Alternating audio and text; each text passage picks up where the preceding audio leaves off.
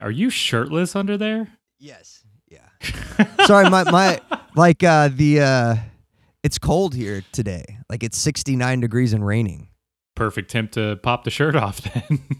But but my uh, little garage room has still maintained the atmosphere from when it was hot, you know. Three, you have so two much days ago. goddamn insulation on that. Yeah, thing. yeah. So I'm the air conditioner is cooling it down, but it's taking it a minute to really get going. Yeah. Okay. What's never ending to find that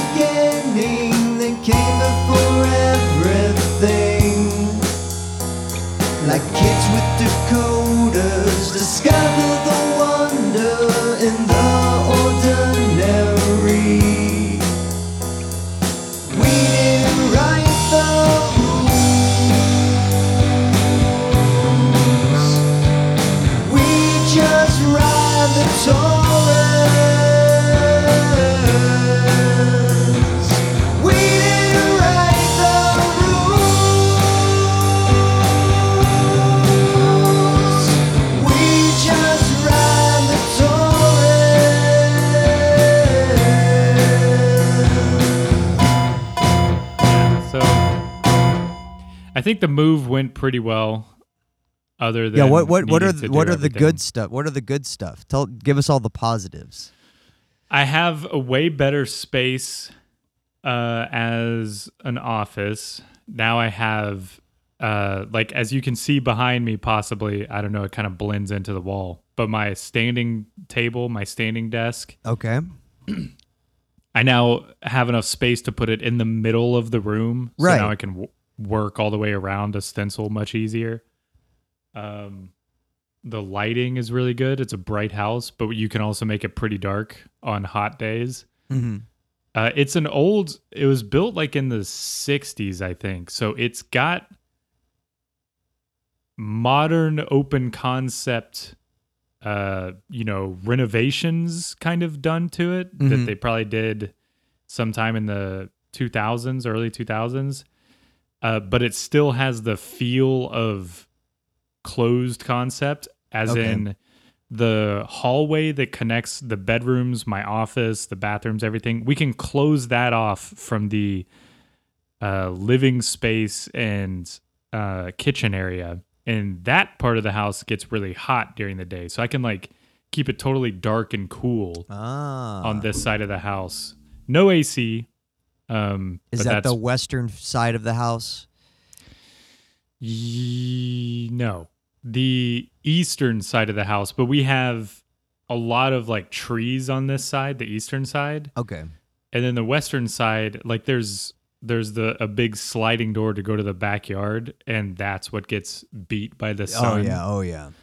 Um, we have, you know, I heard them talking about this uh, when Dan and Jake went to see Akash in Houston, and the, and Dan was like saying like, "Oh yeah, the hotel you were staying at had bars on the windows. It's a dangerous place." the thing with bars on windows means you don't have to be concerned with somebody breaking into your house. Like they're not gonna try. It, it everybody. I remember growing up and people freaking out, being like, "I could never live in a place where I have to have bars on my windows." Everyone who lives in a suburb in Texas is terrified somebody's going to break through their giant front yeah, just- window. Yeah. Yeah. Yeah. so they have, you know, a safe full of shotguns uh, for that very instance. I don't have to worry about a thing. But our back door to our our to the yard has like a giant iron um screen. So instead of like a screen door, it's like fully metal. Oh yeah. Just a big Perforated gate. metal. Yeah. Um, so I can like leave that open so we can get this giant, you know, flow of air without the dogs like running out. Because Mhm. Chibi will still eat dirt and everything. He's I don't know if he has pica or what, but he he loves dirt. Well, it makes sense too if you don't have air conditioning. Like you're gonna have all your windows open most of the time for ventilation. So Yeah, yeah. in order for just safety reasons, like just put a put some bars over that window so you can just leave it open all the time. You don't got to worry about anyone trying to hop in. Yeah, yeah. I mean, it's great. That's the Uh, big not- scary thing for Texas is like the couple weeks when it gets nice in the fall and then the like month or so when it's nice in the springtime and everyone's like oh finally we'll just open all of our windows and like have a nice nice day that's when everyone's like you find out oh yeah and then there's a guy just hopping in people's open windows raping because Yeah. people just it's it's such a rare it's not a all the time type of occurrence where you're leaving them open Yeah. Yeah. This is this is also our first detached house. So it was something that I was kind of like, uh, but you know, having the bars on the windows, it's like, oh yeah. Don't have to care. Yeah, Nikki gets scared.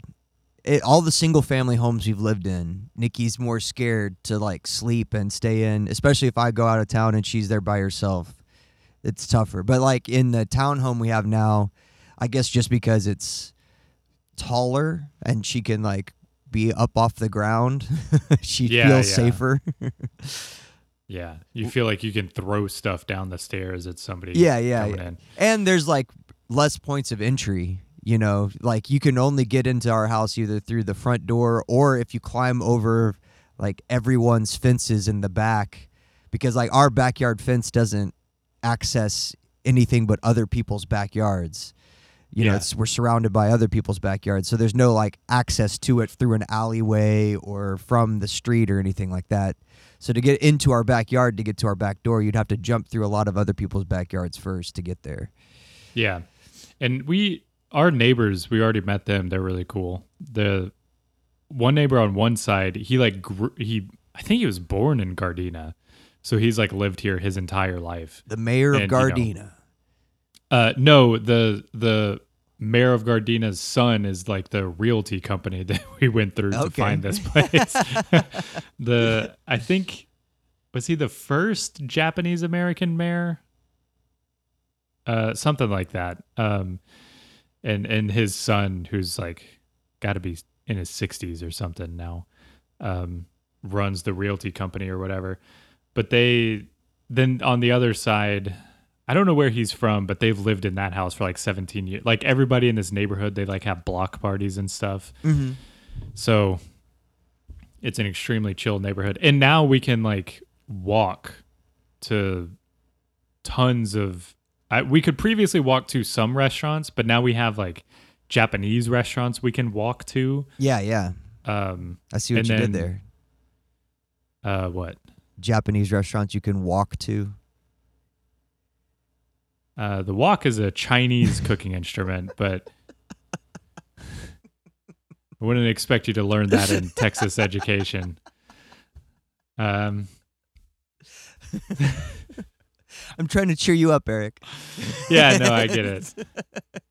Well, you know, okay, so the other thing that's really bummed me out, I get to take a, a quick break in between um, one of our dogs' just intestines falling out all the time, um, and pop open the chess app, and what do I see? Josh, who's oh, I don't, I don't really play chess that much, just demolishing me in these games. it's been a long time i haven't played since high school Well, you never told me you were a grandmaster in high school. I wasn't. I just had to play a lot of guys who were really good. Well, I take that back. I did play a little bit in college, but not like for the school. UTD, like our um, our number one athletic sport team was the chess team. Like we, it was a nationally ranked team. Our team won like the national event, went to do like an international thing in Russia and stuff like that. In my fraternity, we had a, a Russian dude in there who was part of the um, chess team, and I'd play him every once in a while. And it, either it's because we were always drunk at parties, or just because I'm not that great at chess. But it would he would just demolish people in like 30 seconds over and just line them up outside the door. Yeah. he was so good.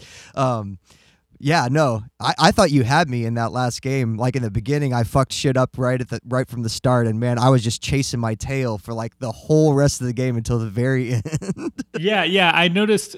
Well, the thing that's that's one thing that frustrates me is those games. Like I, I feel like I play much better in 10 minute games where it's just it's right there and like I'm making the moves and everything. yeah, Playing those like games where it has, you know, you have like a week to make your move where it's I forget what my strategy is.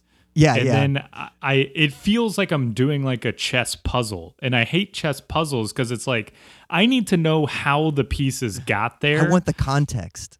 right, exactly. and I and I, I also feel like because I learned to play on an app versus on a board, like my my there's not as much cohesion to what I'm trying to do Okay. you know? Um and i the thing that i was just like god like i i know i made that mistake uh i blocked my king into the side and then i was like well it's okay because he's like got me here but he's not gonna come over here. And then i made like one move. But i don't know did you when I made that one move, did you see three moves ahead? yeah, like, yeah. oh, I was I setting you up See, I to that can't- side so I could finally be able to take your your king that you had trapped. So I was trying to get something over there to bait you to move to the other side of the board. Okay. and then fi- and I did like three different one three different traps to bait you over there and you didn't fall for them. And then the fourth one you finally did and I was like, "Yes. I got got him."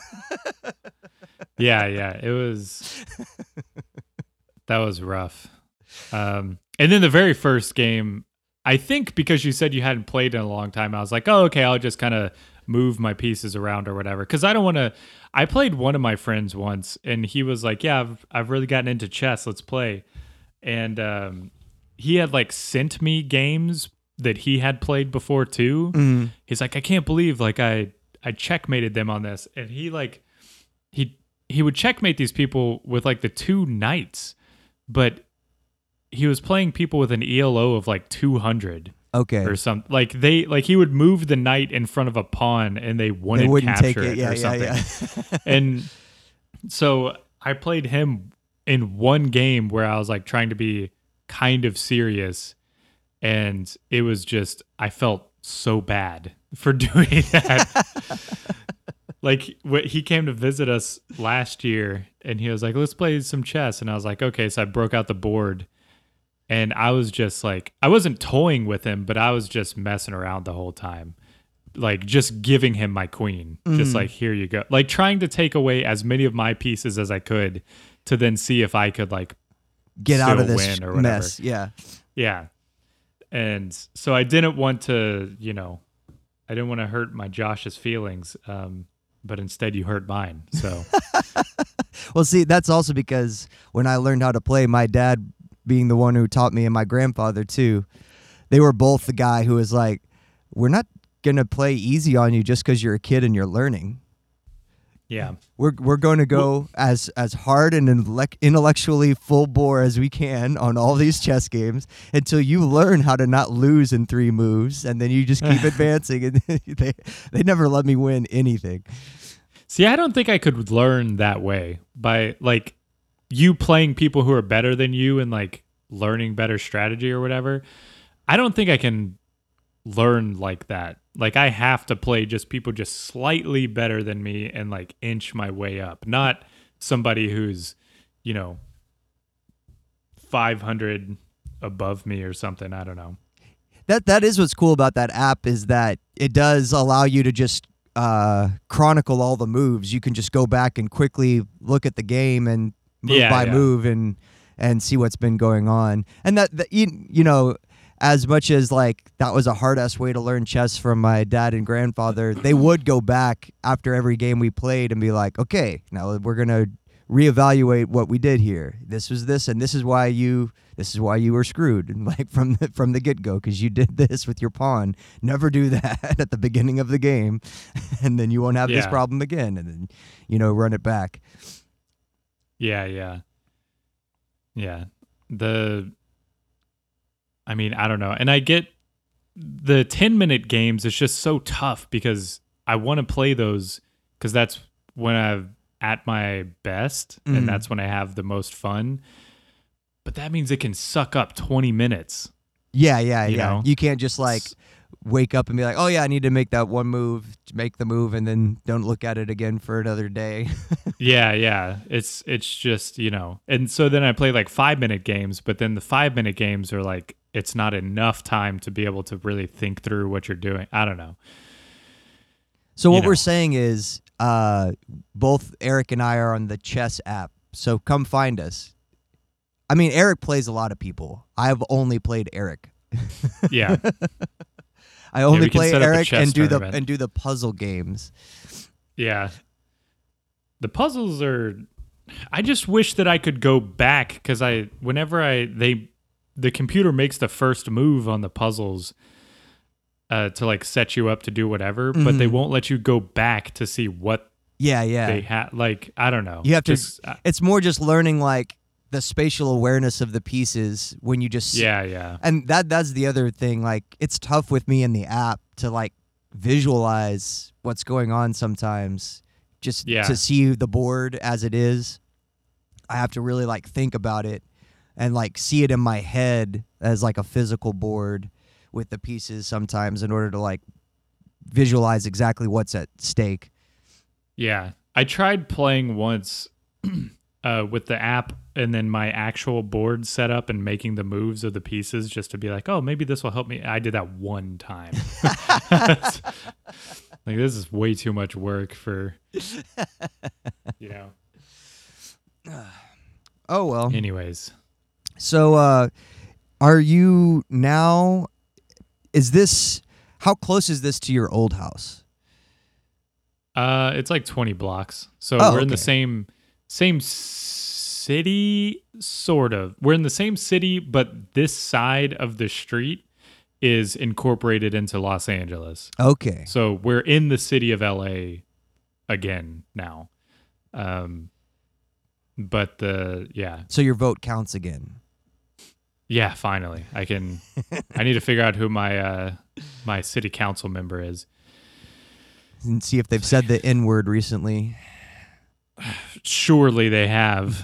um I mean even I was telling you guys about that like the DSA guy who got on there who his sole campaign was like not increasing the LAPD budget and then he immediately votes for that and then like votes to reject any sort of left leaning like nominated person for you know uh committee chair kind of stuff Mhm. just it's like wh- were you, you playing the long game? Like who is paying you?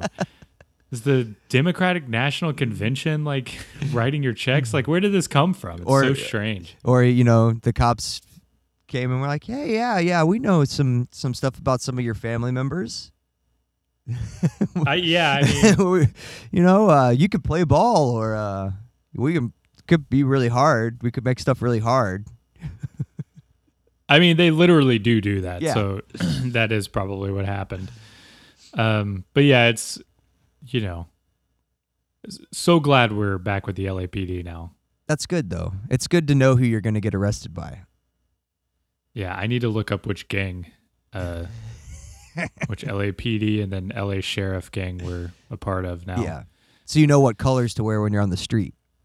Right. Yeah. The, I mean, that was the one thing about Gardena's. Gardena did have local gangs that were, um, like originally formed as anti-police like gangs and stuff, but that was that's farther to the north.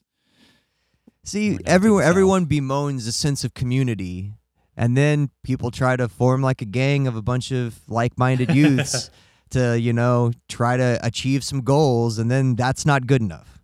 No. Yeah. I mean, sh- show me a time that the the leaders of a gang, uh, quote unquote gang, that were actually doing really good things for the community. Just people let them do that. you know, Yeah. having an after school uh, food program for students. Uh, the FBI is going to kill you in your sleep. Uh, Yeah, doing any any s- little bit of outreach. Go like God forbid you uh, you go to like a school. yeah. Man, whatever. You know. I'm a homeowner now. Just kidding. Uh, but I live in a home. Mm-hmm. That is owned. I live in a home that's owned. I'm a home owned er. yeah, the the person who owns this home is older and uh, they've told us that she might be looking to sell it at some point soon. Uh, as in like she's, you know, gonna go to a retirement home or whatever. I think she now Um. lives in like a you know, senior citizen apartment sort of area Mm-hmm. and is I don't know, you know, gonna reach that age where she's gonna sell it or whatever. I don't know if she has any kids. So in my head, I'm like, sell it to us what you bought it for. Yeah, yeah. you Just just offer her a reverse mortgage. Just do it. just tell us what's on your mortgage, and we'll just pay you back what you had been paying on it. yeah, I hear that all I the mean- senior citizens love to do that. Possibly. Yeah, it's um, you know, because it's it's like if you're gonna die, right? Like we all Do are. you need a million dollars? Maybe burials are probably expensive in California. I myself could retire for a million dollars on a million dollars, you know? I could find a way to make that work for the rest of my life. Mm-hmm. What if, what if she's uh, related to Mila Kunis and she has to give that million dollars to Mila to cover her uh, SEC fines for her NFT uh, stoned cat NFT she was making? I, I don't know anything about that. I know that they were like defending the the alleged rapist guy. It's been a tough week for the Kunises. I also do like that somebody figured out like they went out to their barn to record their apology video because they couldn't do it inside their house. Yeah. It looked too lavish. TC and I were talking about it yesterday on the way to the Pearl Jam concert, and uh, what what I came away is that Ashton Kutcher is the best actor in that family. Like that was obviously a you know pre-written statement for their video, and Ash I would not have known it was pre-written by the delivery that Ashton gave. Like very like I I would have thought, man, he's doing this off the top of the dome. Mila, on the other hand, looked like she was being held hostage and forcing being forced to read cue cards. so, you know, maybe I don't know. Mila, go to get some extra acting classes and it would have gone over better. That's what I'd say. Or take some of acting advice from your husband. He's much I- superior actor to her. I, I didn't watch the video, but how long have they been together? Is it have they been together a long time, or is this like a one where they came back? T- Yeah, Like they, they got back because like he was they- with remember he was with Demi Moore I don't remember. and they that, got married sure. for a long time and it was that weird uh, Ashton Kutcher lives with Demi and the kids and Bruce Willis will come around and say hi every once in a while. Hmm. you know. And then after him and Demi split up, then he and, And she was older than back to- him, right? Is Oh, that, yeah, that yeah, the yeah, thing yeah. that was okay? when they got together, he was still like late 20s and she was in her 40s, I think. Okay. Late 40s. Um I don't. I can't keep up with all these people. But yeah, like the Mila and Ashton thing's always been weird because uh, she she's famous for getting on that '70s show by lying in the audition about her age, and when she got it, that's when they found out that she actually wasn't 17 or whatever; she was actually 14. And so they're like, ah, but she's so good, and so then they were like, ah, we'll just let this underage preteen hang out with all these other actors all the time. It'll be fine. Nothing weird's gonna happen. Has anything weird come out about that, or is it? I we're mean, pretty she sure? she became friends with two Scientologists, Oh well, that'll happen to you. two two legend Scientologists, the Masterson and the Prepon family. Uh, is Kutcher one of those? I don't know. He's not a he's not a Scientologist. Uh, but the other two, Oh, is she though? the main act, uh, Mila's not the the main Oh. actress on that '70s show. Uh, Laura Prepon, the redheaded chick. Um, she her family she comes from a long family of Scientologists, and Danny Masterson, his family is long standing family of Scientologists. and he's the guy on the hot seat right now. Yeah, he's, the guy on the hot seat, and then everyone was was writing letters to try to reduce his sentence, and that's when that got made public. Oh, okay. The only one who was, but you know, who, who stays out of the Danny Masterson friendship fray is uh, Topher Grace. Never friends with him. Never, never liked any of those people on that show. He says didn't hang out with any of them unless they had to be on set together. Who's Topher? He's the main character from that '70s show. Good God, how many people were on this show? A lot. I never watched that either. Did you watch that? Yeah, yeah, that was in my early high school wheelhouse of sitcoms that were on. I don't. uh Oh, okay. I know this. I think Yeah, Wilmer never seen it. Valderrama has a has some sketch stuff too uh, in his past with underage females, but I'm not sure. Man, have you watched the reboot, The '80s show or the '90s ni- show? the '90s? Well, they show? did that '80s show shortly, like back when we were in college, and then Really? then there the then the '90s show was a recent thing, but I, I never watched any of those two. Wow, I've never heard of that '80s show. Well, oh my God, this, the guy from uh, "It's Always Sunny" is the main character. Yeah, yeah, yeah. Whoa. Oh, jeez. He's the new Topher Uh, Grace. That's insane. Yeah, no, I I don't know what kind of shows. Whenever that was on, I never I never watched it, but uh I did watch the what were those shows like VH1 would put on and it would just talk about the 80s or the 90s like just different pop Oh, that was called stuff. I Heart the 80s or I Yeah, Heart the yeah, 90s. yeah, yeah. And it was just a Yeah. bunch of like stand up comedians from the late 90s doing like one liners over the top of a 10 second video of, uh, look at this crazy Pepsi ad. yeah, I mean that show was you guys remember. Pepsi? That was crazy. It's because I I think I really like stand up, and I really liked stand up at the time too. So just having them give much more, I don't know. I like you know, And it was not- always like, uh, who are the guys? It was always like uh, Doug Stanhope and. Uh, yeah. Shit, who are all the, th- all those? Uh, I used to know all the comedians that used to be on that thing. They probably all got canceled. I bet they had Patton Oswalt on there. Yeah, Michael Ian Black was definitely one of the recurring comics on those shows. Yeah, it's Doug Stanhope. They probably had uh, Adam Carolla. Um,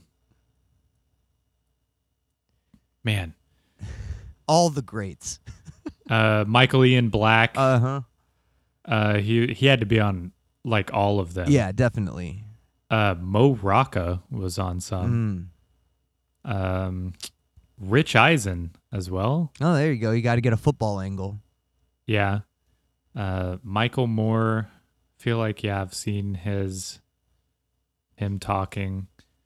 Damn, they had a lot of you know Weird Al in ten episodes. They had him on every single one. Andrew Dice Clay.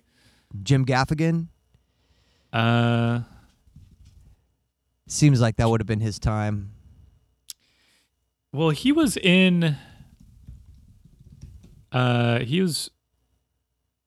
No, he wasn't on those. Interesting. Yeah, interesting. Um. Anyways, yeah. So that was, you know, that was a great time to watch TV after school.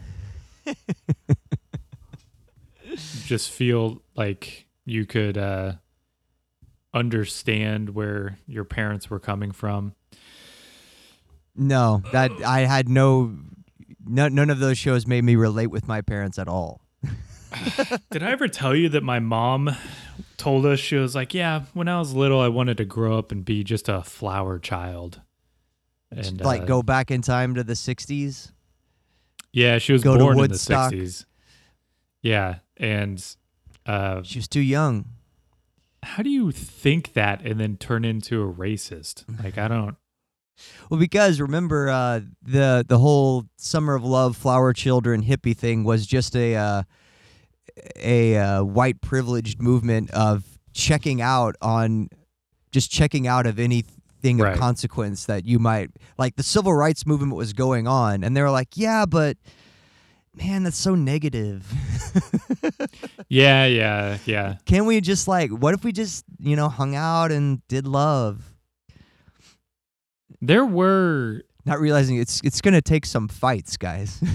yeah there were some real hippie i don't know i it, to me it's a tired uh take to say that all hippies turned into uh conservatives because they definitely didn't. I've met plenty of still hippies. Hmm um but yeah yeah it's kind of I, I would say the overall cultural movement was more like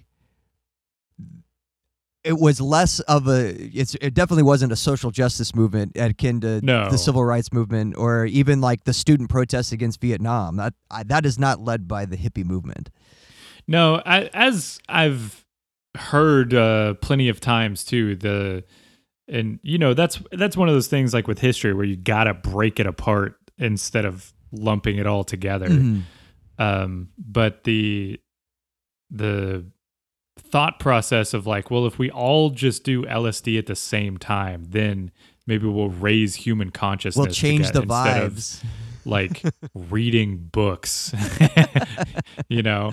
yeah Uh, Well, it, I I feel like it was much more um the the the groundbreaking part of it, at least in the history that I've read, is that it is like the revolt against a rigid parental, mainly father driven household uh, that had been established. Like that is the big groundbreaking thing. It's a bunch of kids running away and saying "fuck you, dad," in like a way that was so irreverent uh, to to the sensibilities of the time that it was considered a crisis. but Yeah, not yeah. not they were saying "fuck you, dad" because they wanted to go and have sex and not wait till marriage. Not "fuck you, dad." I want to go and uh, you know change the lives of black people. I want to destroy the patriarchy by writing the Barbie movie. yeah, that definitely wasn't coming out of that. Um, I don't know if this feels bad. See, I'm still trying to figure out my desk You just too. you just can't get it. You just can't get comfortable. Well, I got the, I got the mic arm on my left side now, which is new. That's new how to I do it. Left side Yeah. arm, boom. But now I don't know. I'm, I don't know what to do with my hands. you just put them between your legs. I uh so I think that's all on my move. That's all. Everything- You, you got it all. How'd your show go? The art show was fantastic. Um I went on Thursday to paint the so my the art show was kind of weird at the beginning because um the person whose house it is who like hosts this annual backyard show uh, alice marie peralt uh, fantastic artist. I've interviewed her for the art scene. Um she's like a great person and everything. She really likes me and my work and everything. Um, and last year, she, the person curating the show, still had like some spots open, and so Alice was like, "Oh, why don't you, uh, have Eric in the show?" So I wasn't curated last year from the curator. I was like, Alice was like, "Oh, you should be in this. Like, let Mhm. me connect you to." And then I was in the show. Uh, had some pieces hanging, so that was like pretty cool. Um, then uh this year the curator is somebody I've met one twice. Uh once at a party, got to hang out with him and then a second time saw him at a show opening uh for some a show that Alice had some pieces up in. And he's really cool and uh, very involved in the art scene in LA, but doesn't know my work at all. Um, but uh, Alice reached out to me directly because her yard, her backyard, uh, the drought this year like killed it off. It's it's just all the grass died. It's just dirt, and so she was like feeling kind of self conscious because she's like, it's not going to be like a nice kind of area. It's going to be hot and dusty for people to be in. So then she was like, oh, maybe Eric will want to like paint a mural on this thing, like kind of beautify it or whatever. Okay. So again, I wasn't curated by the curator, but she like told him, "Hey, I'm going to have Eric do this thing." Um so I was like kind of out of the loop of like what anything was, The like what the theme for the theme- show. right, right. Um so and uh the guy cur- the curator, uh Hagop, he's a professor. So he's also like school had just started, so he's super busy with new students and everything. So I was like, all right, I'll just come up with some ideas. Came up with some ideas. Um, really liked a pool concept. Uh, I thought it'd be cool to paint a pool on the dirt because, uh, for me, the message being like the hoarding of this resource of water is what results in the individual consequences that we experience of climate change Mhm. um so commodifying water privatizing it all that kind of stuff which i thought you know it's it was a little tricky for me mentally because i'm like i'm not saying it's a personal choice like for you to have a swimming pool but this is like a representation of Yeah, yeah, yeah. privatization or whatever you know i didn't want to paint like a nestle bottle or something um A giant pink flamingo right made out of plastic. So I thought this would be awesome. And then I thought, like, okay, it'll be really cool because people will walk on it and it'll like get destroyed over the course of the show. So I went last Thursday and Alice loved it. Um, and her daughter loved it. And so I was like, okay, cool. So I drive out there. Uh, it's in Claremont. So it's like a 50 mile drive for me one way um and we live like on the opposite side of Los Angeles from there yeah, yeah, so it's I have to navigate through LA to get to where I can even drive out to the desert to Mhm. go paint this.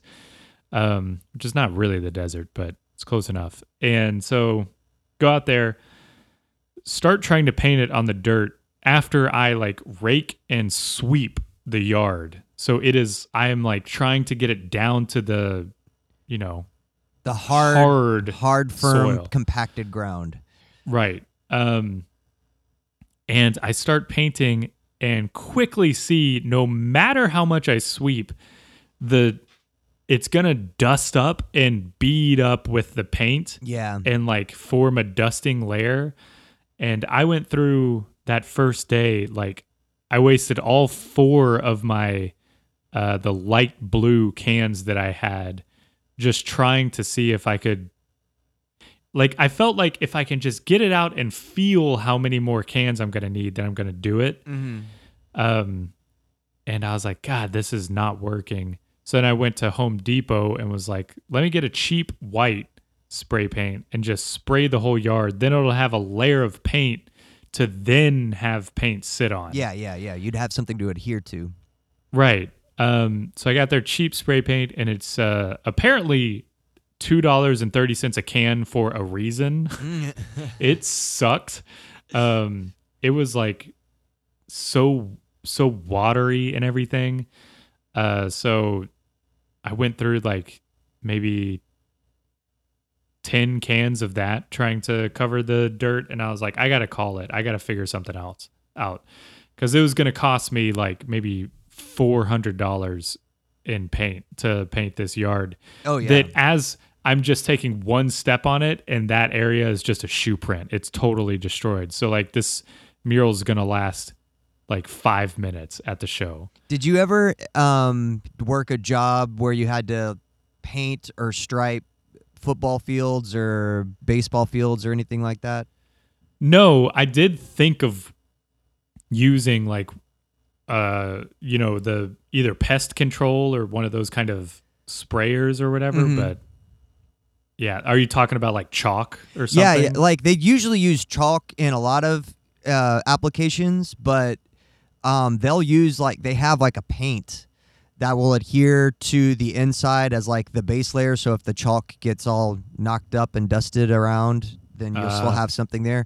Um, the way that they do it on like major league fields is they really compact like the clay and get it wet. Like it's like a clay that gets wet, and then it so it doesn't have any dust to it, and then you can put the paint layer down, and then you put the chalk layer on top of the paint layer. Yeah, yeah, we we did try running her sprinklers over to wet it down and everything and that it worked a little bit, but I was like as soon as this dries, Yeah, it, it might just blow away. um so I thought about, you know, chalk stuff, but I don't know. I it it was one of those things that I was like, shit, this is like Thursday, show is Saturday. I don't want to experiment with a new medium mm-hmm. um this close. And so went home and Miho thought maybe cellophane wrap, but then we're thinking like that might trip people. yeah, Um, and be tough to get it on such a big layout with just Right, like rolls yeah. of cellophane. Yeah, you're going to have to do strips of it and then somehow adhere those together. And not have it all Um, crinkle up. yeah. instantly. Right, in the wind as I'm painting. Um and then Alice texted me and she was like, "What about like vinyl sheeting you would put in a cupboard?" Um Yeah, like uh, And- contact paper. yeah, she was thinking like it would uh you could cut it out into shapes of the water or whatever. Mhm. And then I was like, "Well, why don't I just use drop cloth for the whole thing? If I'm going to use plastic, Yeah, to lay it down. So I went and got uh, drop cloth, like the same stuff I used for all my stencils, and and laid that out, and it was perfect. Like I painted on Friday, painted the whole thing, um, and so for me, I was thinking like, well, people will just maybe not get the political messaging of it, but this will be like a fun piece or whatever for people to kind of mess with, especially in a droughted out yard. Like maybe they'll kind of get it. And like showing up at the art show, everybody loved it. Like the kids were playing on it. Um, they the kids were the least apprehensive about walking on it. Like they understood it's meant to be walked yeah, on. yeah. Well, it- all Everyone the, all the uppity like- artists are like, "Ooh, is someone gonna yell at me if I touch the art piece?" There weren't any uppity artists there. Everybody's very polite. Uh, but yeah, so but people were telling me like it was I don't know. I heard the word brilliant thrown around. Oh. That that really shook me. Um, somebody told me that if I if they were my art professor and had told me to visualize a an art piece for a specific space that I nailed it. Um, I never went to art school, so hearing somebody say like I would have succeeded in an art class is kind of cool. Um, so, but that was one of the things is like the piece that I came up with. I wasn't thinking through like how can this really utilize the space. I was like the shape of it looks kind of like a pool, so I'm gonna yeah. do a pool. Um, I don't know, oh, but And maybe she- that's Alice kept it. that's She's oh, like cool. sh- she wants to like keep, she's like the yard's just gonna be dusty until I can put stuff down like in the late winter. She's just gonna keep so- having part pool parties now for the rest of the fall. yeah, yeah. She's like, you know, just gonna send me pictures as it gets broken up in the sun and like being stepped on and everything. she she needs to do like a a video of her trying to do a cannonball into it, and then just like busting her ass as, as she hits the ground. Oh yeah, I meant to take a picture like I was doing a cannonball. Yeah.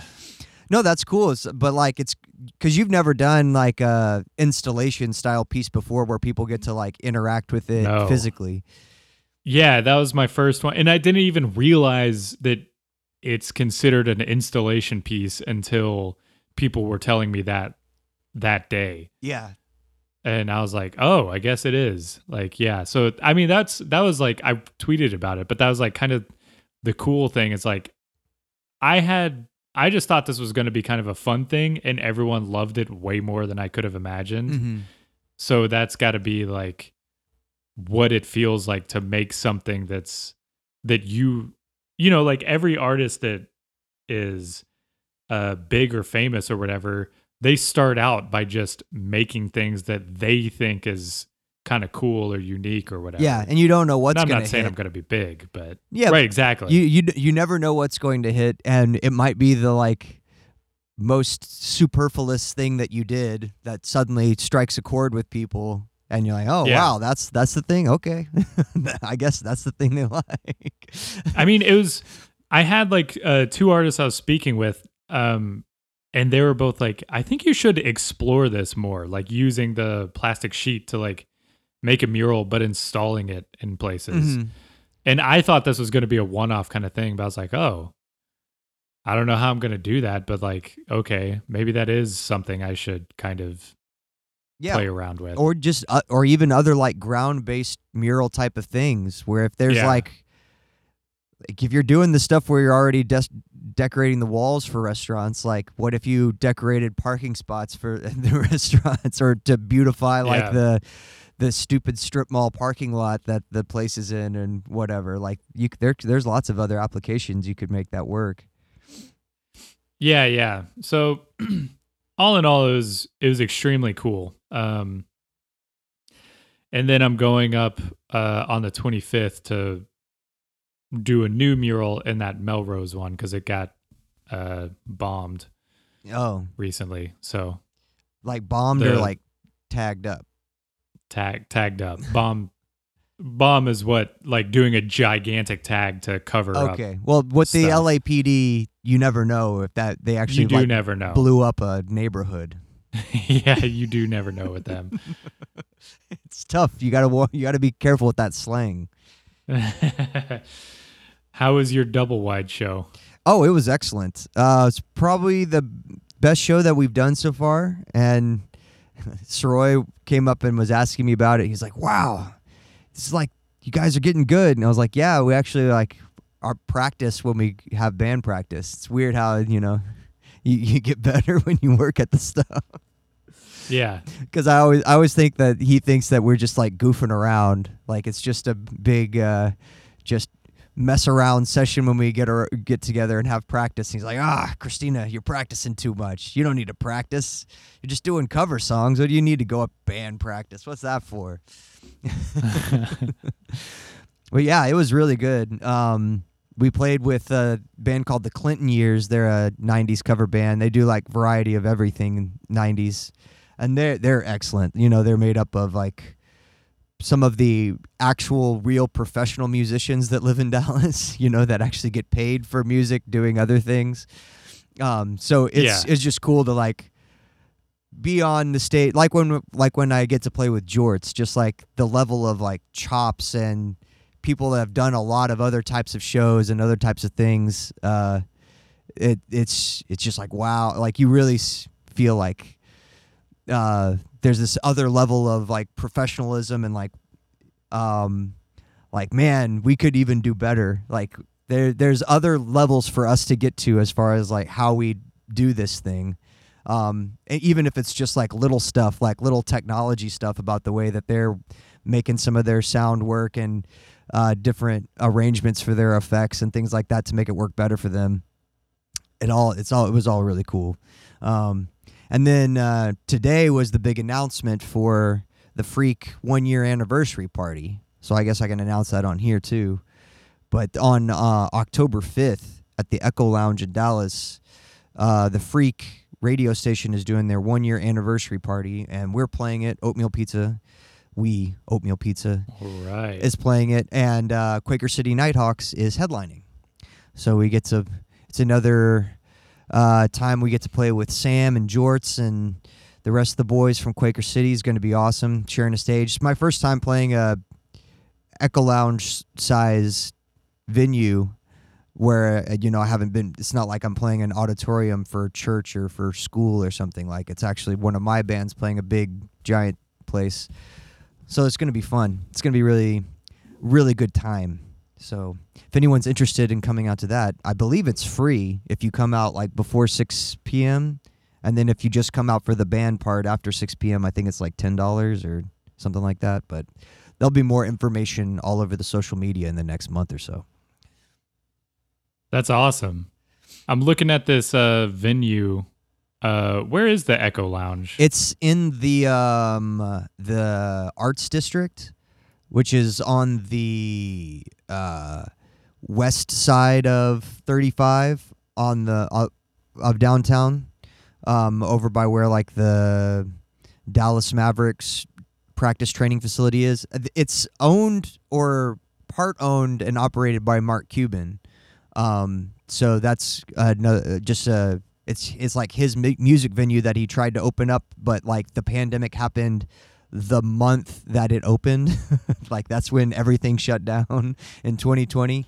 Um, so they didn't really do many shows or anything at all at the beginning, and now they're just kind of coming around to like a relaunch and doing shows there and stuff like they were supposed to do back in 2020 when it first opened. So this is okay. I see Man, so the Victory Station that we got off for the double AC, it's just right across the freeway from that. Yeah, yeah. Can you ride the train to it? To where Um, you're gonna be? You can ride the train, but then you'd have to like walk under the under 35 under the pedestrian part from Victory Park on to the other side. Um, I mean, I'm not going to ride the train because I'll have a bunch of band equipment, but you could. Well, yeah. It is possible. Man, that's Not- awesome. Not necessarily convenient, but possible. and uh, last night we went to Pearl Jam. Uh, TC, Jorts, me, and Nikki, and uh, I had won a raffle back in April to have a chance to buy tickets because they're playing at uh, Dickies Arena in Fort Worth, the new like rodeo arena they built in downtown Fort Worth. It's basically like the AAC, but half the size, like a miniature AAC. So instead of having, it only has like a, a first level and a second level, no suite level, and then a third and fourth level above it. And like the concourses are like just miniaturized, small versions of like the concourse in a regular arena. But it's it was really great because the place doesn't hold that many people. Um, so like Pearl Jam would normally play like a big arena that holds like 25,000 plus at least. And they're playing this place, which I'm not even sure if it breaks 10,000, even if it's like fully um, tricked out to being a music venue where like the floor is all seats and people standing. But it's really great. It was my first time there. Um, they, it's the closest thing to the Bronco Bowl that I've been in since the Bronco Bowl closed. Um, it is in Fort Worth, so you got to drive out to Fort Worth to go see it. But it's like they built a a rodeo arena and just happened to also build uh, like the best live sounding mid-sized room in in the entire metroplex. So it's it was really good. They they were going through it. They had just had to cancel um, a show last week, um, and because Matt Cameron, their drummer, got COVID. You know, it's coming back around, Mm. guys. Um, and then Eddie was sick too, but he just has the flu. And so they came out and, you know, they are all just sitting on stools in the beginning and they're playing like their their softest, most um, subdued songs. And then, you know, Eddie talks after like the second song. He's like, Yeah, we didn't know if we were going to be able to do it tonight, but we felt like we had to. So it was either not do the show or do a special different version of a show that we don't ever, that we've never done before. And so we decided to do this special version of a show. So instead of having Matt Cameron, they had this other uh, musician that's played auxiliary percussion and stuff for them come and play drums. He's also filled in for John Frusciante on, of the Red Hot Chili Peppers on guitar before when John was out. Um, anyway, he played drums and it was like a little nervous at the beginning like because like the first six songs were all this kind of unplugged set and everyone's just sitting on stools and there's barely any drums going on in the background and um, then they slowly built up the energy to like being a full rock energy and then he started really laying into the drums and getting the fills in there and we were like okay it's gonna be a good night. He it's it's gonna work out. Um, and uh, but yeah they're they're talk you know eddie kept saying over and over again throughout the night just how like unique this concert has been compared to all the other concerts they've done just because of the circumstances. And he was like you know it's you don't like to admit it but you know as a as a musician you play all these shows and they all kind of run together you know? So if anyone comes up and is like hey you know i was in minneapolis last year and you know i don't i probably won't even remember what that show was. But if any of you guys come up to us after this one and say, "Hey, I was in Fort Worth back in 2023 when Matt Cameron was sick and you were sick and you all had to do a crazy set made up of a bunch of songs that you had to teach a drummer at the last second. it's like, "We'll definitely remember that one. This one we're all tied together. We're never going to forget this gig." so that was cool. And um uh, science angle. TC got real excited for me because he had invite like he had this long story before they played Given to Fly about um, this little girl in Arkansas who grew up in a small town uh, called Bee Branch, and it just happened to be so out of the way that there wasn't very much light pollution. And so she grew up underneath like the firmament of the Milky Way galaxy, being able to see all of that. And um, always was questioning everything around her about like how all that worked with her the adults in the room and um, she grew up to be the uh, head female astrophysicist on the hubble program and she was standing right in front of the stage in the pit and he pointed her out and he was like there she is the lead female astrophysicist from the hubble space program and she was That's there why- so that was awesome They have a song about her. Yeah, he dedicated Given to Fly to her. I don't know if Given to Fly is necessarily directly about her life story, but he melded her life story into dedicating that song to her. And like the lyrics do work, you know, for that. I don't know if that's specifically what it was Yeah. written about originally. I don't know too much about Pearl Jam. Sorry, I'm having like internet issues. It's okay. I see you Uh, keep popping in and out. You're not gone. You're still there. I'm gonna turn the video off. Sometimes in 4K, sometimes not. Yeah, you've been uh, pixels this whole time. I'm sorry. It's still working. I can still hear you. It's still recording. We're all live. Well, I, hey, live to tape. Um, yeah, I don't know anything about Pearl Jam. I feel like my stepdad really liked them. Do they have like drums that are fun to play? Cause Oh yeah, would- oh yeah, yeah. The the drums have Okay, always been a big part, why. but I think you would like them if you would if you wanted to take the uh, return back, because like Eddie, he's from um, California, not Seattle, and uh, the like the bands from Seattle. They were originally called Mother Love Bone. They had another singer, and then that singer died. And then they put out a call for a bunch of other singers, and Eddie was just a sort of a orphaned child of uh, divorce um, uh, and step parents, uh, broken home stuff, who was just a surfer. He was like 16 years old, living by himself in a little apartment, surfing every day and playing guitar as as a way of coping with his his childhood. And just sent a tape to these guys in Seattle, and they're like, "Come on up, we like your voice." And so like his whole vibe has always been um has always been that. Just like uh surfer kid who has a lot of uh uh past childhood trauma issues. Huh. So I think you might have some things that you like have uh common commonalities with him as far as like relating with where he's coming from in a lot of things. Um, but yeah, like the music's really good too. I, I've, I've, uh, no matter what Jake might tell you, uh, I, Pearl Jam's music is good. He's not a big Pearl Jam Yeah. guy. Well, you know, if it doesn't have an 808 in it, he doesn't like it. yeah, I uh I don't know. I feel like I Pearl Jam is one of those bands that I thought was like from the 70s.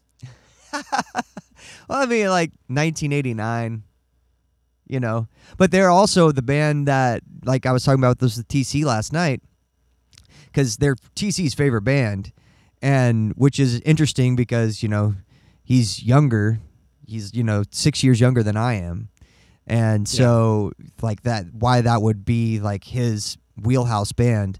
Um, but it's because they you know like a lot of the other bands from that early 90s period they were one of the few that had legs. Like they stayed around. They kept putting albums out Yeah. every year for this entire time this entire run. They've never had like oh we're taking five years off type of thing. It's like always putting out music. So even as a kid in the 90s if you were listening to the edge they'd play like the old stuff from their first record 10 and then they'd also be saying and this is the new stuff. This is the stuff from this album. And in the 2000s they were still playing the new stuff. And then you know the the teens they're still playing the new stuff. So there's lots of material to source from. And um it's not like um grateful dead or Phish or something like that type of following like the their music is still like um digestible in a way that is rock and roll friendly. It's not like a jam band where people just go around to hear people noodle around for 20 minutes on every song and get stoned type of thing. They like have actual songs. Yeah, yeah. I don't know. Them Smashing Pumpkins, another one that I thought was from the seventies. I mean, same They're era, also same era. You know, Yeah, first, yeah, first album comes out in like 90. yeah. I Although they did play, they did a little bit of stuff in the late 80s in Chicago too, but they were basically a garage band at that point. Maybe they have a song titled 1979, right? Yes, they The do. Smashing Pumpkins. Yes. Maybe that's why. That was a very famous song for them. You can only write songs about years that have happened within the last three. Yeah, yeah, that's that's cru- that's true. if you title them after a year, Uh, that's that's the way my brain works. That yeah, that's why Silverchair wrote uh, the year 2000 in 1999. right? Yeah. You being well, a big. Silverchair fan, I thought you would know that, of course. you don't know Silverchair. You're not down with the Aussies. Down under. No, I have no clue. Brought to you by the Outback. Oh God.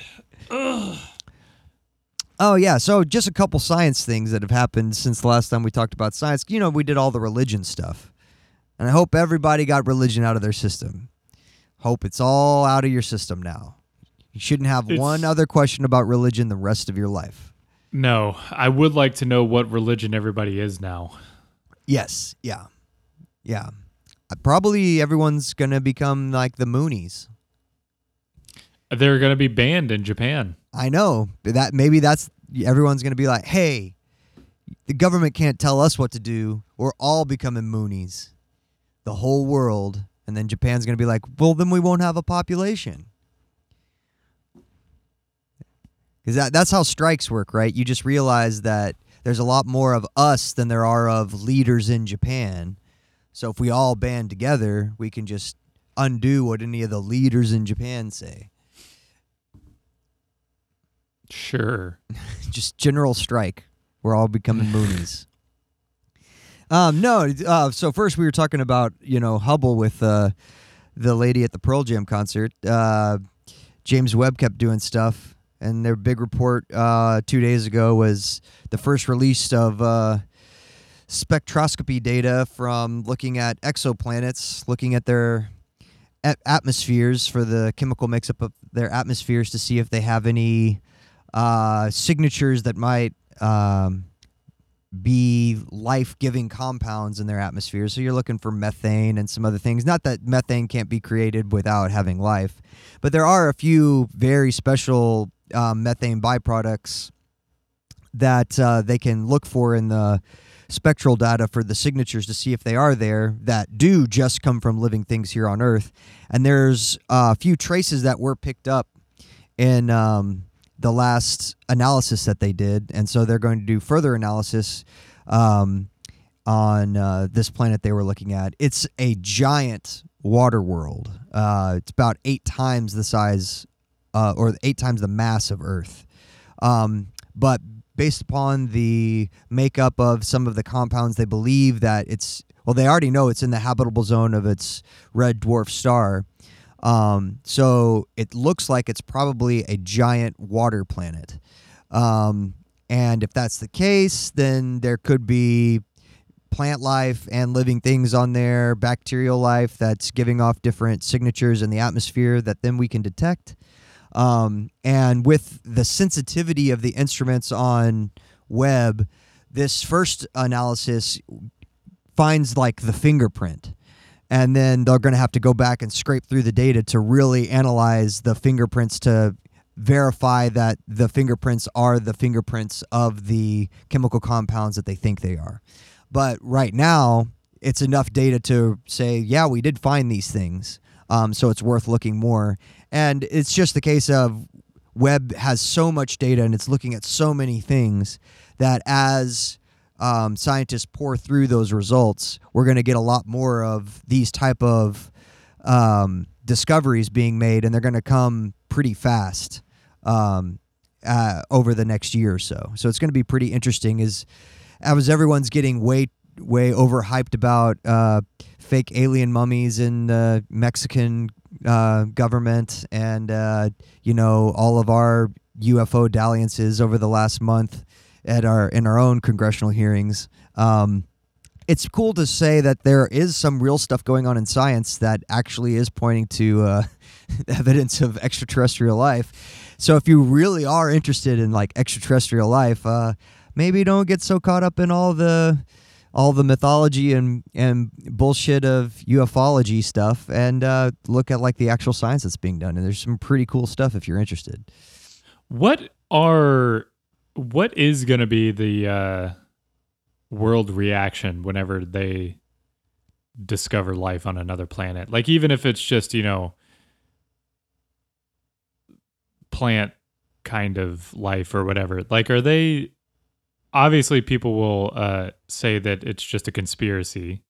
Um, Yeah. But what is what is the angle for them to say it's a conspiracy? Well, I think you know there's these dreams that you read in like sci-fi novels that when these discoveries are made, all of a sudden like religion breaks down on Earth because all the the, the underpinnings of religion uh, start to fall apart with the different creation myths once you find that there's life out there somewhere else in the universe.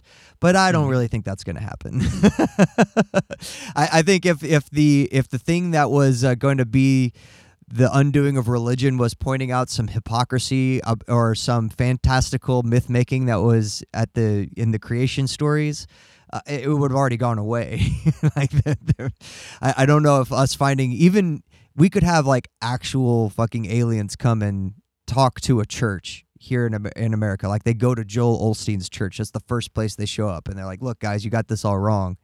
Um, and I think there's still going to be a whole lot of uh, evangelical Christians in America. So I, I don't have the the hope that some do that this is going to be some kind of uh, real inflection point in human culture as far as those types of things are concerned, superstition and all that type of stuff is concerned.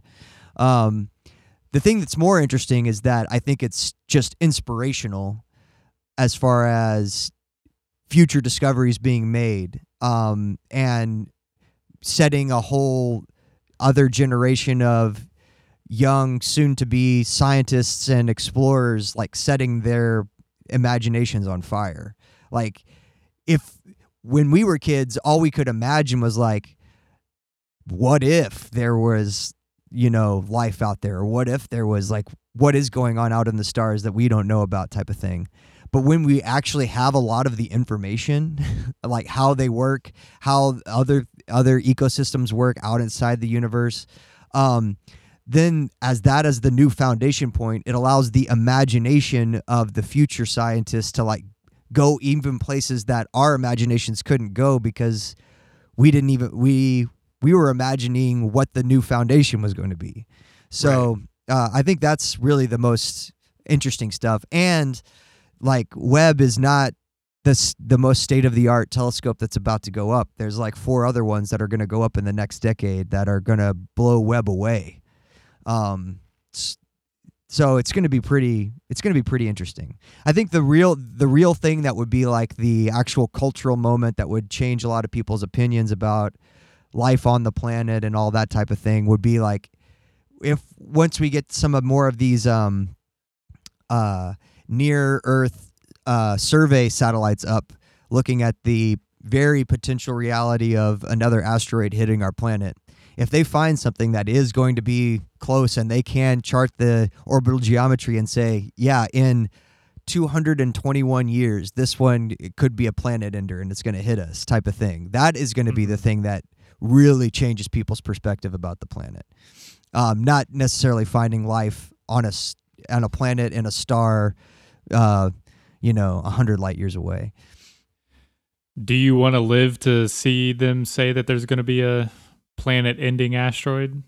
Oh yeah, I and I think with the with the survey that they're expanding and expanding on, we're gonna have those types of things happen in our lifetime, where they're gonna discover a few rocks that'll be like, not not that the rocks will hit in our lifetime, but they'll be able to find uh, a lot of different candidates, and they'll be able to say this one's gonna hit in 200 years, and this one's gonna hit in 500. This one's a 10,000 year out horizon that we're keeping an eye on, and people will actually start thinking in multi-generational terms about that type of stuff because those things are actual existential threats that are real. They're not the existential threat of the second coming of Christ or Armageddon or whatever else that that you can just like kind of want to happen or kind of not want to happen but there's no like actual date out there.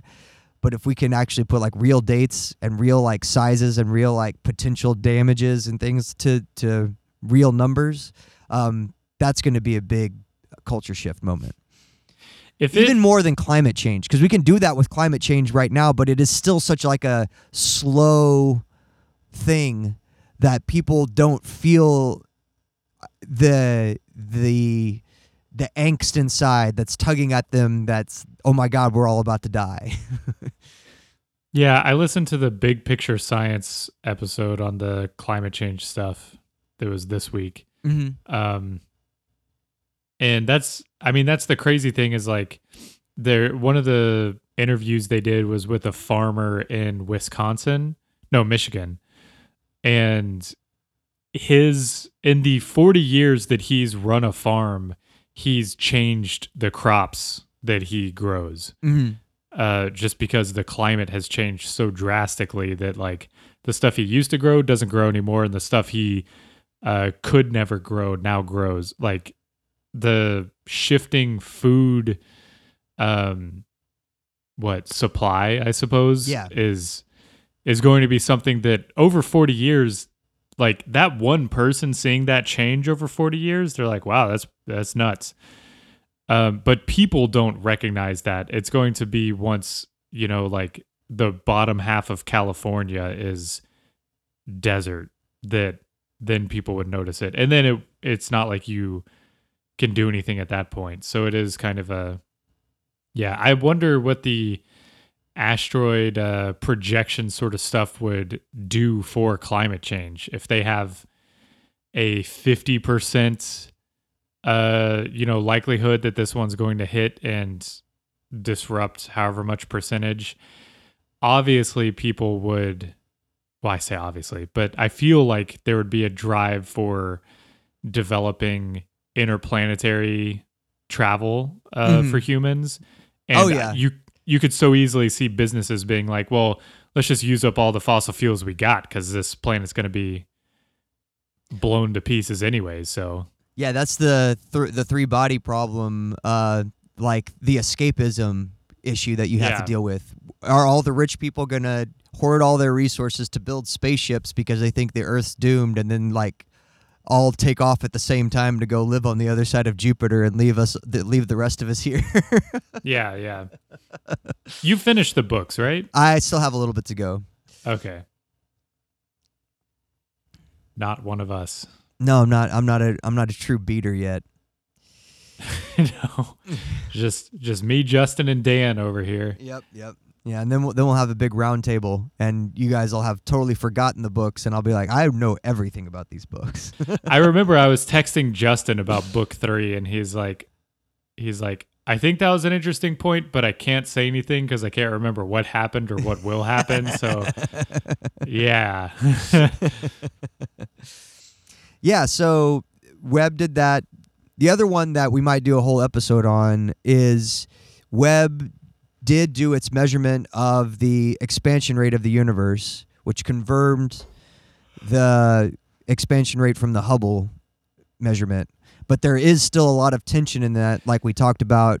If you go back to our dark energy episode about how there's a little bit of a disagreement in the math and the act, the physical measurement, in that disagreement and tension um, stayed in the Webb measurement as well. So it's it'd be a lot to re-explain, but I would like to go back and get into that because that's going to be an interesting thing too, as more and more maps of the most distant parts of the universe are made, and we can ex- we can really measure like the rate of expansion, and then correlate that to is that what dark energy is. Um, but so that that was the other quick Webb hit. The other thing that I came across in the last week or so while we were doing religion stuff was just a lot of people talking about um, post nut clarity, and I don't know if this was just because it was in like the Instagram reel um, thing that I got somehow looped in on. Yeah, somehow. Yeah, somehow I don't know what. no, but uh, like it was it was because of uh, like stand up comedians, you know, talk making jokes about it, and when they were doing it, I was confused because my it all the jokes or the the things about post nut clarity when I was younger, like the implication was that after as a guy, after you orgasm, like you think like a girl type of thing. Like that that's the mo that moment where like you've you've released the semen from your body. Now all of a sudden you're clear-headed and you're like thinking the way like females always think. You're not, you know, backed up by all this biological imperative messing with your decision-making process. And that's when you're like, "Oh wow, I really care for this person. Like uh I'm re- I really want to do anything I can to make this other person feel safe." You know, those types of feelings. Um, which you know back in the 90s that's what all your friends would make homophobic jokes about is you know if if you had those types of thought processes um, but in the like recent stand up stuff that I had seen about it it was like they were describing post nut clarity as uh, this buyer's remorse type of sensation. Like you have sex you know everybody we're all having sex and then you know we we get done and then we look over and you're like oh no what did i do? Type of thing like uh you you were just so pent up with wanting to spread your seed that once you did then you regretted having sex with that person because they were your friend or because they didn't meet up to your physical standards or what whatever the reason was was more of these feelings of guilt and shame associated with it. So what is your uh what was your preconceived notion take of it? Because that that was just interesting to me that was like i didn't ever associate this terminology with like guilt and shame. Uh no never with guilt and shame. I thought it was more um making i mean the the like 90s comic bit i definitely remember seeing comedians talk about that kind of stuff. Mm-hmm. um I guess just uh more like focus was what I thought the joke was. Like in the very literal sense of clarity. Like, oh, okay, now I can uh make a life decision or something like that, you know? Yeah, yeah, yeah. So fun interestingly, maybe just because we're descended from a puritanical regime this has very not really been studied very much.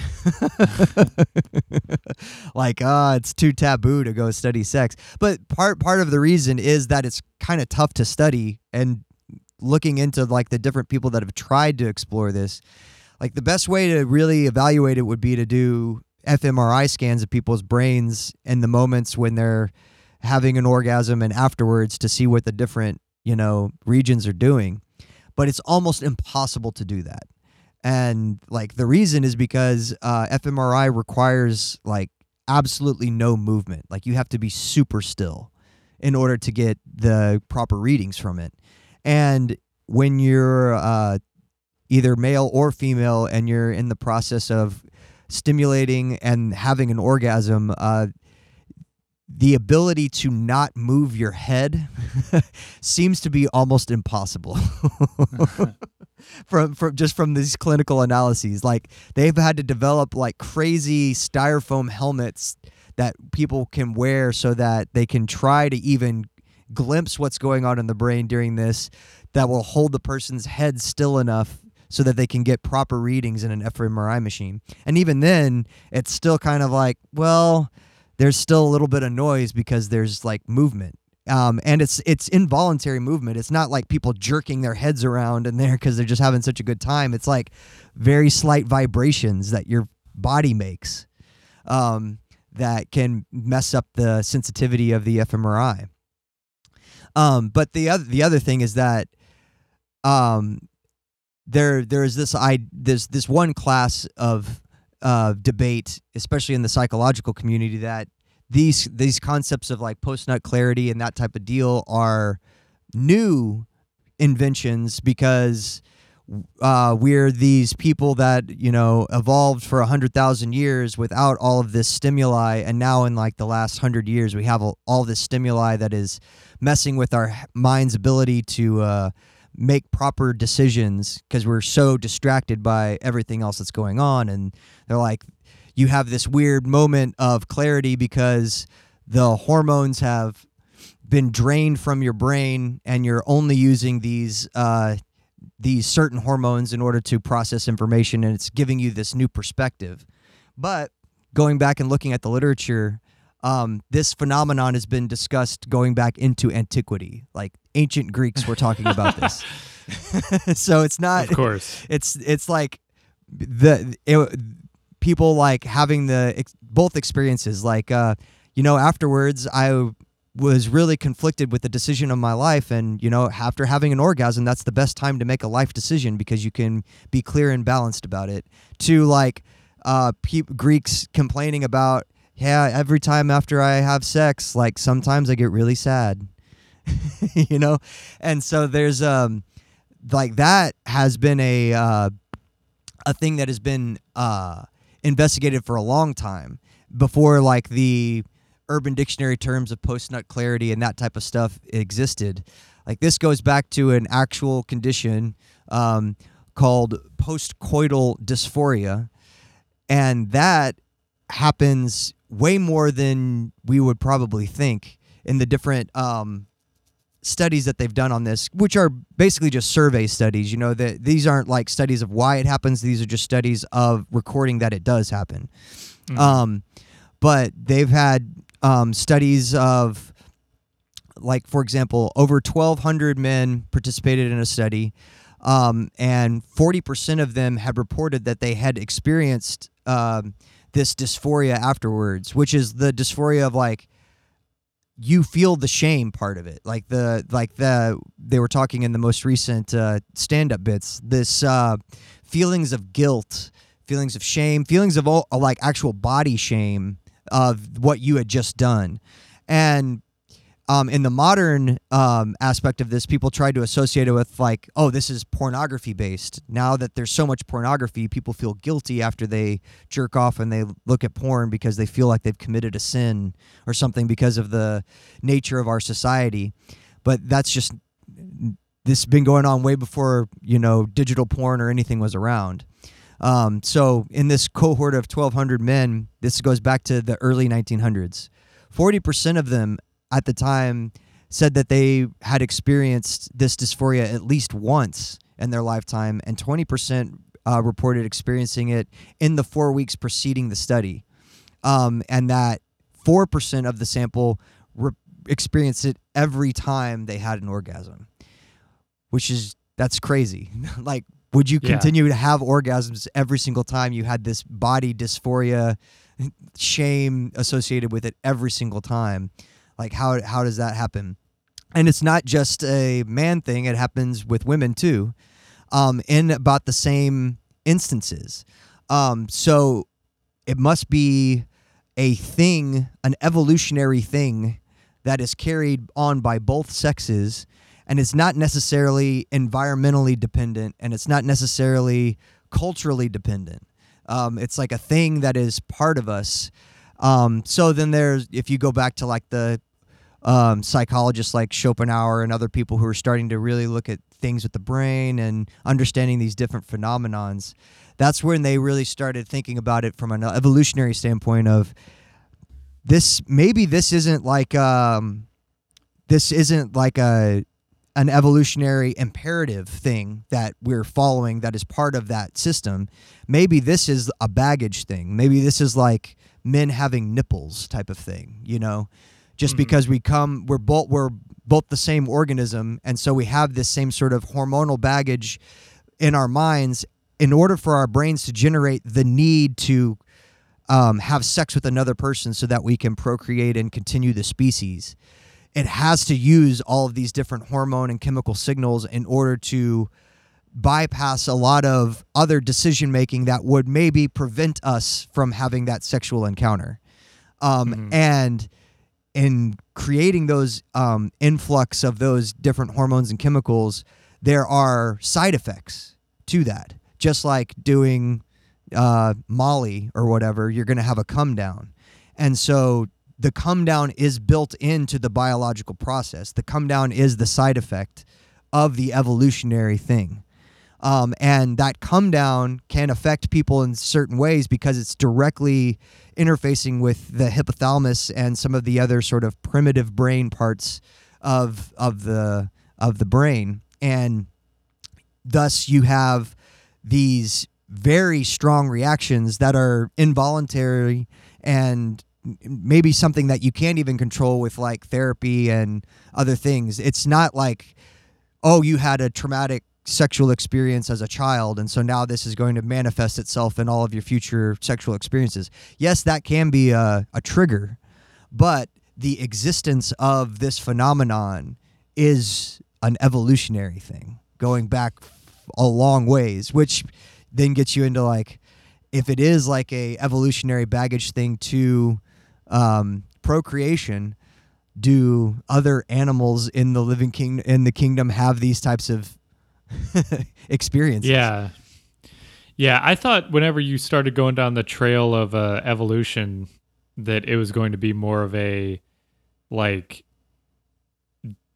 lowering defensiveness sort of thing. Mhm. Like, you know, like you're you're way more like literally vulnerable to attack, I guess if if your brain is so focused on this kind of thing, so it's trying to like get you more aware of your self and like your surroundings or whatever so that you're back on alert Mhm. uh, or something like that. But yeah, I could see, you know, if it is just kind of this like trade off sort of thing, which most of evolution is, all of evolution is. So, and part of it is because you have your brain does intentionally get you high when you want to have sex.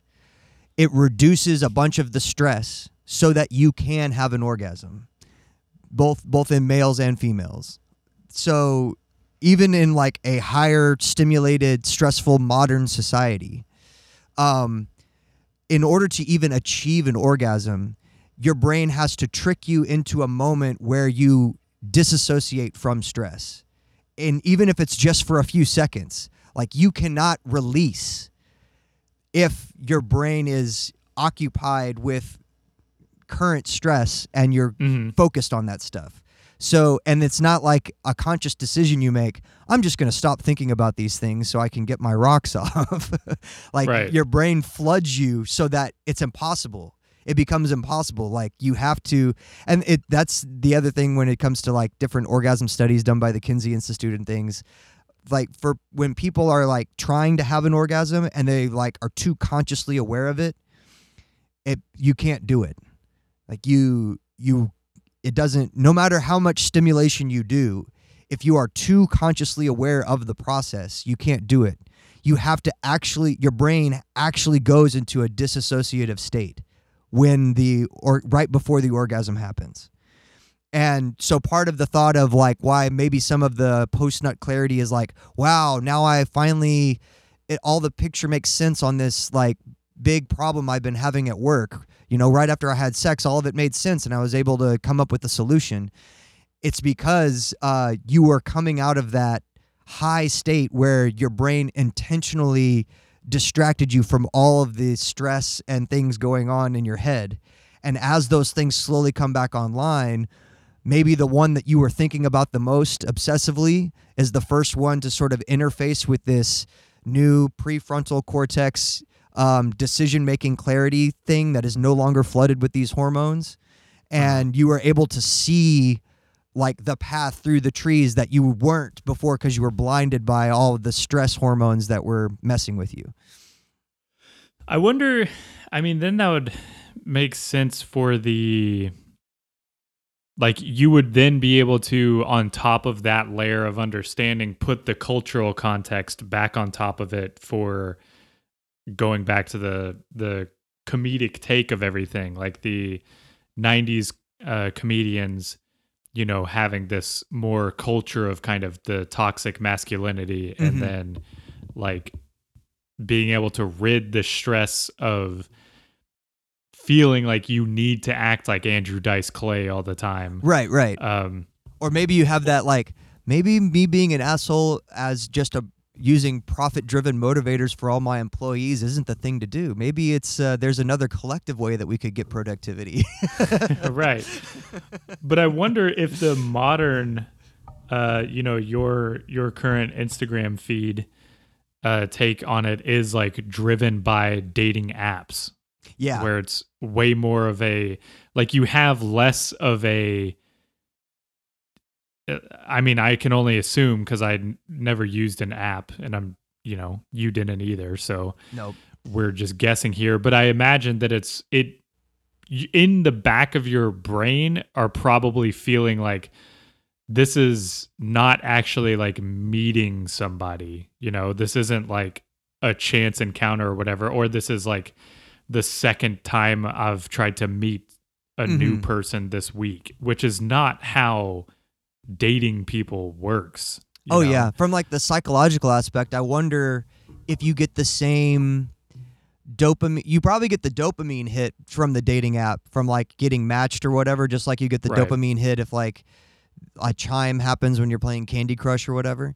Um, but I wonder if you get the same oxytocin release that like is supposed to make you think like, oh man, I I need to be with this person forever. I need to if I mate with this person, then it mean like oxytocin is the thing that gives you the if if we have sex, I'm gonna be around for the whole li- for the whole like uprearing of the child phase. Like the oxytocin is what Yeah, gives you that that feeling.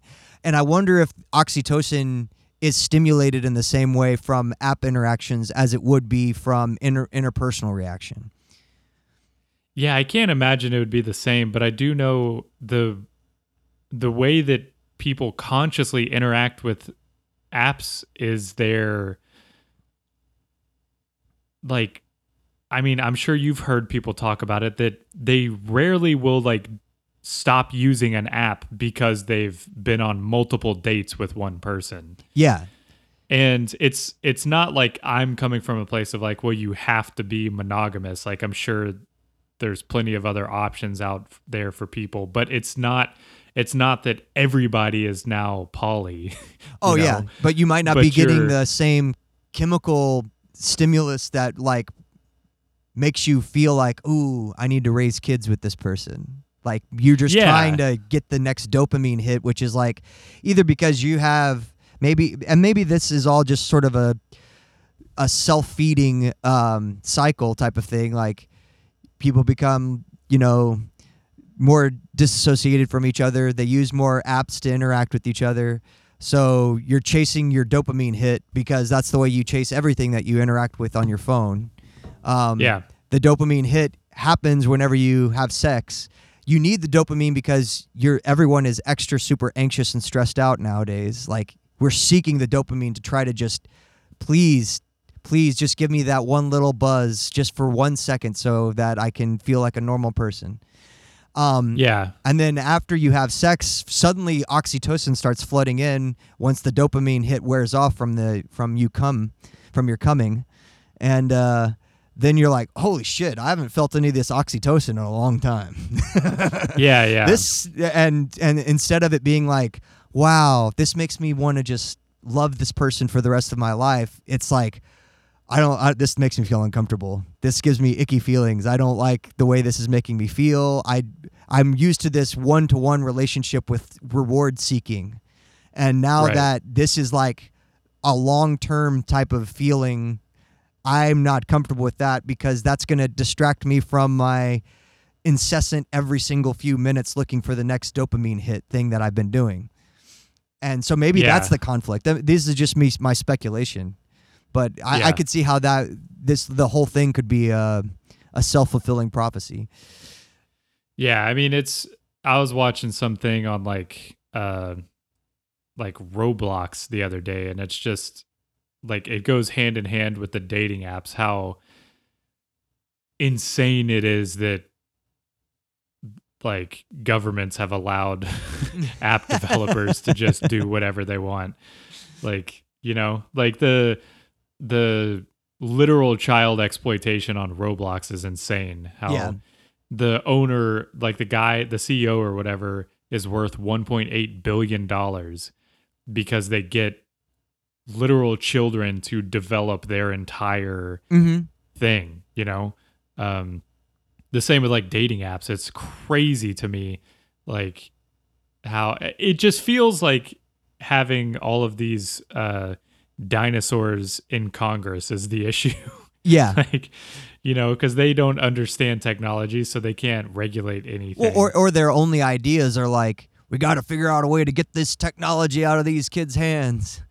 And I Yeah, don't think yeah. that's the answer. I think if anything, like if you somehow put like a restriction on child's interfacing with technology to like they're 10 or something like that, like you're gonna we're gonna have a lot of stupid kids who are gonna be like suddenly get to interface with technology for the first time and it's not gonna come intuitive to them at all. And if you want to raise another group of uh, a bunch of uh, internet illiterate people that don't know how to tell reality from fiction uh, just make sure that they don't interface with it during their childhood Yeah, man, it's you know, Like you almost The- have to the- let it, you almost have to just throw them in and be like, okay, kids, it's a fucked up world of shit on the internet, but uh, just just get inundated with it, and this is going to be the best way that you're going to develop a litmus test to tell what's real and not. I mean, I don't know how often you interface with like Gen Z and Gen Alpha memes, but they'd make hardly any sense. like I feel like a Gen X um could look at, you know, uh memes or whatever when we were younger, like when you were in your 20s, I was in college and be like okay, I can kind of see that and the the Gen Z and Gen Alpha ones are just like I don't get what's going on. It's just like screeching, like Yeah, you know, um, because they're born online. yeah, yeah. So the, but it definitely hasn't been harnessed in any way. You know, it's because of the profit-seeking motive. The only things that people would develop in order to have kids pay attention to technology or learn whatever is because they're trying to make a profit off of Right, right. That well, and That's why, like, you have this. The people right after us all wanted to become mo- monetize the internet as I- internet famous people. You know, whether Yeah. that was on TikTok or whatever. I think the the the ones after that, that ship's going to be so gone. Like, there's not going to be. It's no one's going to be a an influencer in the you know next twenty years. Like, it's all all influencers are just going to be bots and A- AI generated stuff that's specifically catered to whatever you want. It's not even good. You're not even gonna have to search out like some personality to sell you something on Instagram or whatever. It'll be an artificial one that's created just for you based upon what your search history and um, everything has been. There's there's not going to be need to monetize it through another person. I'm gonna feel like such an old man whenever like the Google or whatever the next search engine that's AI driven is gonna be. You know, because the I don't know, man. I don't know if I want to be feeding into that. like I'm feeding into it enough without direct interaction. Like people who have got chat GTP, PT, whatever on their computers and are interacting with it, I, you're gone. Like there's no coming back at all for any of your personal data for for any of it, you know? Oh yeah. But, you know, I feel like most of that is that that was already th- those horses were out of the barn a long time ago even before it was all around. I'm gonna start putting the makeup on my face to confuse like facial recognition technology. I'm gonna become one You're, of you're, those. yeah, you're going to be one of the the people from uh, Taiwan back in 2011. I think you're a little late. Uh, no. I think they already got your face, Eric. I can improve. You just need to wear a skin mask of another human. That's Yeah, that's the best go. way to confuse it. Confuse crows. That's all I need. Yep. All the confused crows. All right, man. Well, we got some science. We talked about your moving. I think that was a good ret- return to form of uh, non-religious series podcast. Yeah. Now it's time for me to go be depressed until the fall gets here. Yeah, well, I get depressed every end of summer it's because your seasonal depression. it's the hot, humid time, and I hate it. I Mhm. hate humidity. Well, come to Dallas. It's like 72 degrees. We're, it was rainy this morning, so it was a little humid, but uh, the rain knocked out all the pollen that was in the air, and it's supposed to cool down a little bit more over the weekend. But it is going to get back up into the 90s next week. Yeah, I mean we have like we have straight low 70s for the next week at least. And the lows are like in the 60s. So I'm going to make it. All right. Well, go surf. Listen to some Pearl Jam. I can't surf because of the bacteria in the water because it's been so warm. Your Mm, climate change. Mm, mm-hmm, mm-hmm. Well, just drive up, drive up north. Yeah, yeah. Yeah, maybe I'll do that. Go to Mavericks. Anyways.